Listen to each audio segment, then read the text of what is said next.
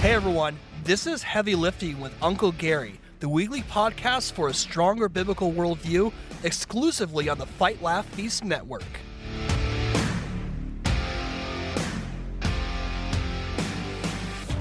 Today we are uh, talking. We're finishing up the final chapter in part one, I believe, or part two. Part two. Um, so this is the final chapter, chapter seven. It's called the fiery cloud, um, and it it discusses um, the fiery cloud. Uh, that when when Israel was in the wilderness, they were they were led by by what by day, the cloud, and they Cloud were, by day and- and, a and a pillar. a pillar of fire by night, um, because it's dark at night. And you can you can see a pillar of fire. Um, but David David writes, the cloud served as a guide for Israel, giving light in the darkness and shade from the heat, but bringing judgment to the wicked. Uh, the cloud is nothing less than a revelation of the invisible heaven, where God is seated on his throne of glory, surrounded by his heavenly court and council, and from which he spoke to Moses. So here's here's another another interesting um, piece of, of information that, that as you as you read through Paradise Restored, um, some of the things you read are, are, are familiar. Yeah, oh yeah, I, I, I remember Israel being being led out around by a cloud by day, but you don't. Here, here, David brings up that it gives it gives light in the darkness and shade from the heat. You know, you don't you don't you don't think about about the glory cloud giving giving shade from the from the the blistering heat of walking around a you know yeah, the- you would think it's desert. just a cloud to represent the the person of person of. it's uh, just a of God. guide Yeah, or, or it, yeah but but no he, he he says it's a covering it it didn't it, it, it didn't just go before them it was around them. It was it was all it, it it was it was a protection. It was a protection for them. Um and see here he says perhaps the most striking characteristic is the peculiar unmistakable noise or voice.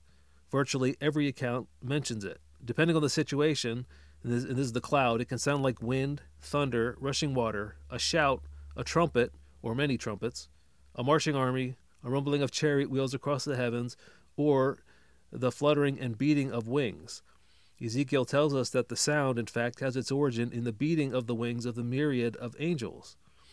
So there's there wasn't it wasn't just a visual thing. There was there was a there was a there was a presence. There was a it was it was it was an audio visual experience. You know, this is interesting. You use the word presence because the the uh, Greek word in the old in the New Testament, often translated as coming, uh, parousia or perusia, right is is mostly translated as as coming, but it's not the proper translation. I, I, I hate to say this, but the Jehovah's Witnesses got it right. the word does in fact mean presence rather than coming. The Greek word for coming is erkomai. okay And so you got to be you have to be careful of what word is being used because oftentimes an English translation just says coming. right. And I think you miss the idea because what David is describing here is the presence of God, right. Not just in the visual representation of the cloud during the day and the um, pillar of fire at night, but all these sounds and so forth as, as a reminder the, the, the, rea- the reality of, of, of, of God is Right. all around them. yeah And so in the New Testament, when it talks about the, the, the presence of Jesus, it isn't necessarily a physical presence of Him. It is the, the presence of Him is in uh, uh, uh, giving gifts to men, uh, bringing and bringing judgment, which oftentimes is the same thing you find in the Old Testament, where God is present, but not physically there. But we know that he, we know he's there because he he's manifested in, in, in different ways. and and also because of his spirit Yeah, uh, which which which is what it, it uh, what David says. It's important to recognize that the cloud was a theophany, a visible manifestation of the enthroned of the enthroned presence of God to His covenant people. Indeed, the Old Testament often uses the term spirit as a synonym for cloud. So all those things that you, that you just said, you know, when when when Jesus says, you know, I'm I'm I'm I'm going to send the comforter to you. I'm going to uh, I'm going to send my presence Right. basically Yes, back to you. So all these this this this idea of the cloud, of a covering, of a presence. This is this is it's this through the entire Old Testament, or it's through the entire Bible. Yeah, it is, and it's it, again, it's often missed because we we we see the word parousia, and we say, "Well, uh, oh, that's that's the second coming of Christ." Yeah. Well, you you just you just ripped it. You just ripped it out of its uh, presence. I mean, the presence in the present. Right. And you threw it into the in a different in, in a distant future, something that we're waiting for, when in reality, it's it's here. Yeah, yeah, and um, in another parallel, because because David talks about you know Genesis one two, where the the Spirit is is hovering, Hovering. over over the expanse, but he says Moses describes the wilderness through which the people were traveling as a waste, the same word translated without form in Genesis one two. And again, these are the only two occurrences of that word in the Pentateuch. So, um, in in in Moses' writings, the only the only connection between uh, spirit and cloud come come from those come from those those two words, and, and also the connection between waste and the desert or the wilderness is is is the is the same word. So Moses, the writer of of of the Pentateuch, is, is trying to draw your theological attention that that these are the same things that that that these are these are these are manifestations of the same thing And this is why David's book is titled Paradise Restored. right Um, and and it doesn't it doesn't mean we return to the Garden of Eden in in, in that sense, but we we slowly bring about a reconstitution Right. of what God was was requ- was what God requires of us and what we move forward to as because of the fulfillment of what Jesus Christ had, has already done for us. Yeah. Um, he says God's saving of his people through the Exodus was a reenactment of the history of creation. In saving Israel, God was constituting them a new creation.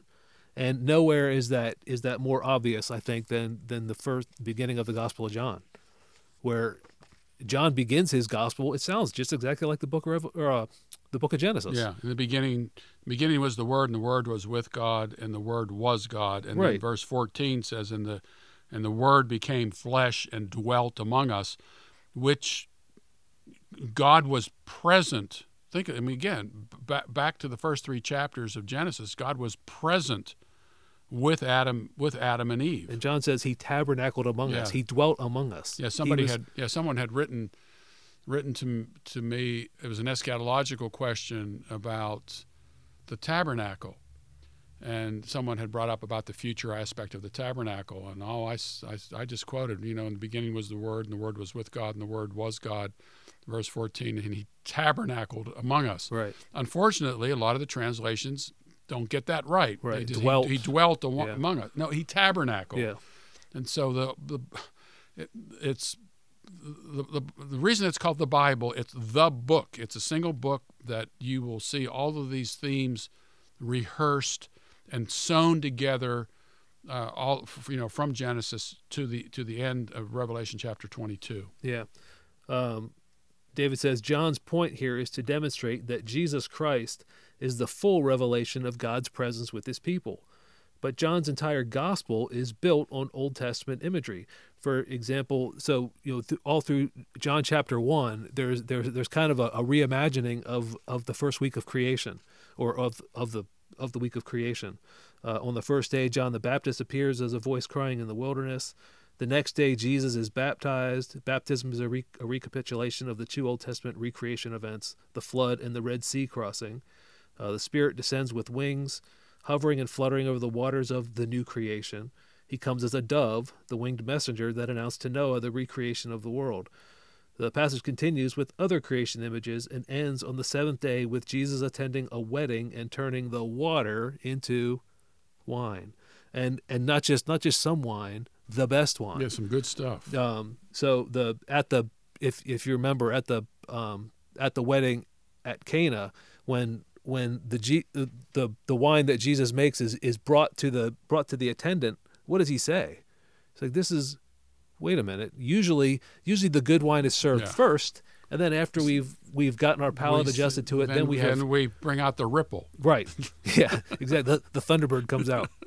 Um, but no, Jesus, as as the new creation, is the best wine, and he and he, and he comes at the end. He he he comes when when when God when God's plan is is is winding up. That's where Jesus is. Jesus appears as as, as the best wine. And how does how does Jesus make the wine? He uses the, those Old Testament purification plot, uh, pots he he makes the wine in these in these water tanks that, that were used for people to be ceremonially clean.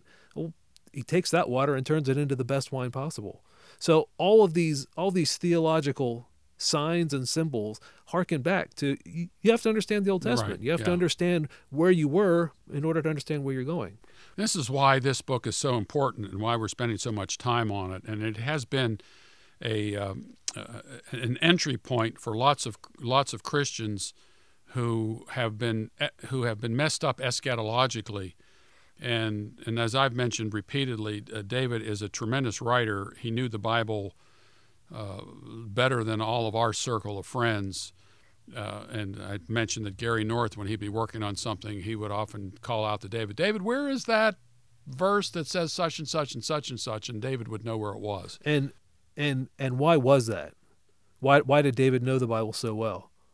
Well, he was he was raised from a very very young age, you know, with uh, missionary parents and so Right. forth. So he learned at a very long, young age, very He- much like Timothy. He read it a lot. Yeah, yeah. It was because they were overseas, right? They were overseas missionaries. So it was probably a, in a lot of ways it was it was it was probably one of the few things that he had to Yeah. read, and he he just he just read and it he, and, he- and he read it in a such a way. I don't know if David, I don't know if David had this, this type of knowledge, uh, being able to string all this stuff together, then, or or, or when he met up with you know like uh, Jim Jordan, right. and Jim kind of helped put all all He, of here, this but he already had all the pieces either way. Yeah, right.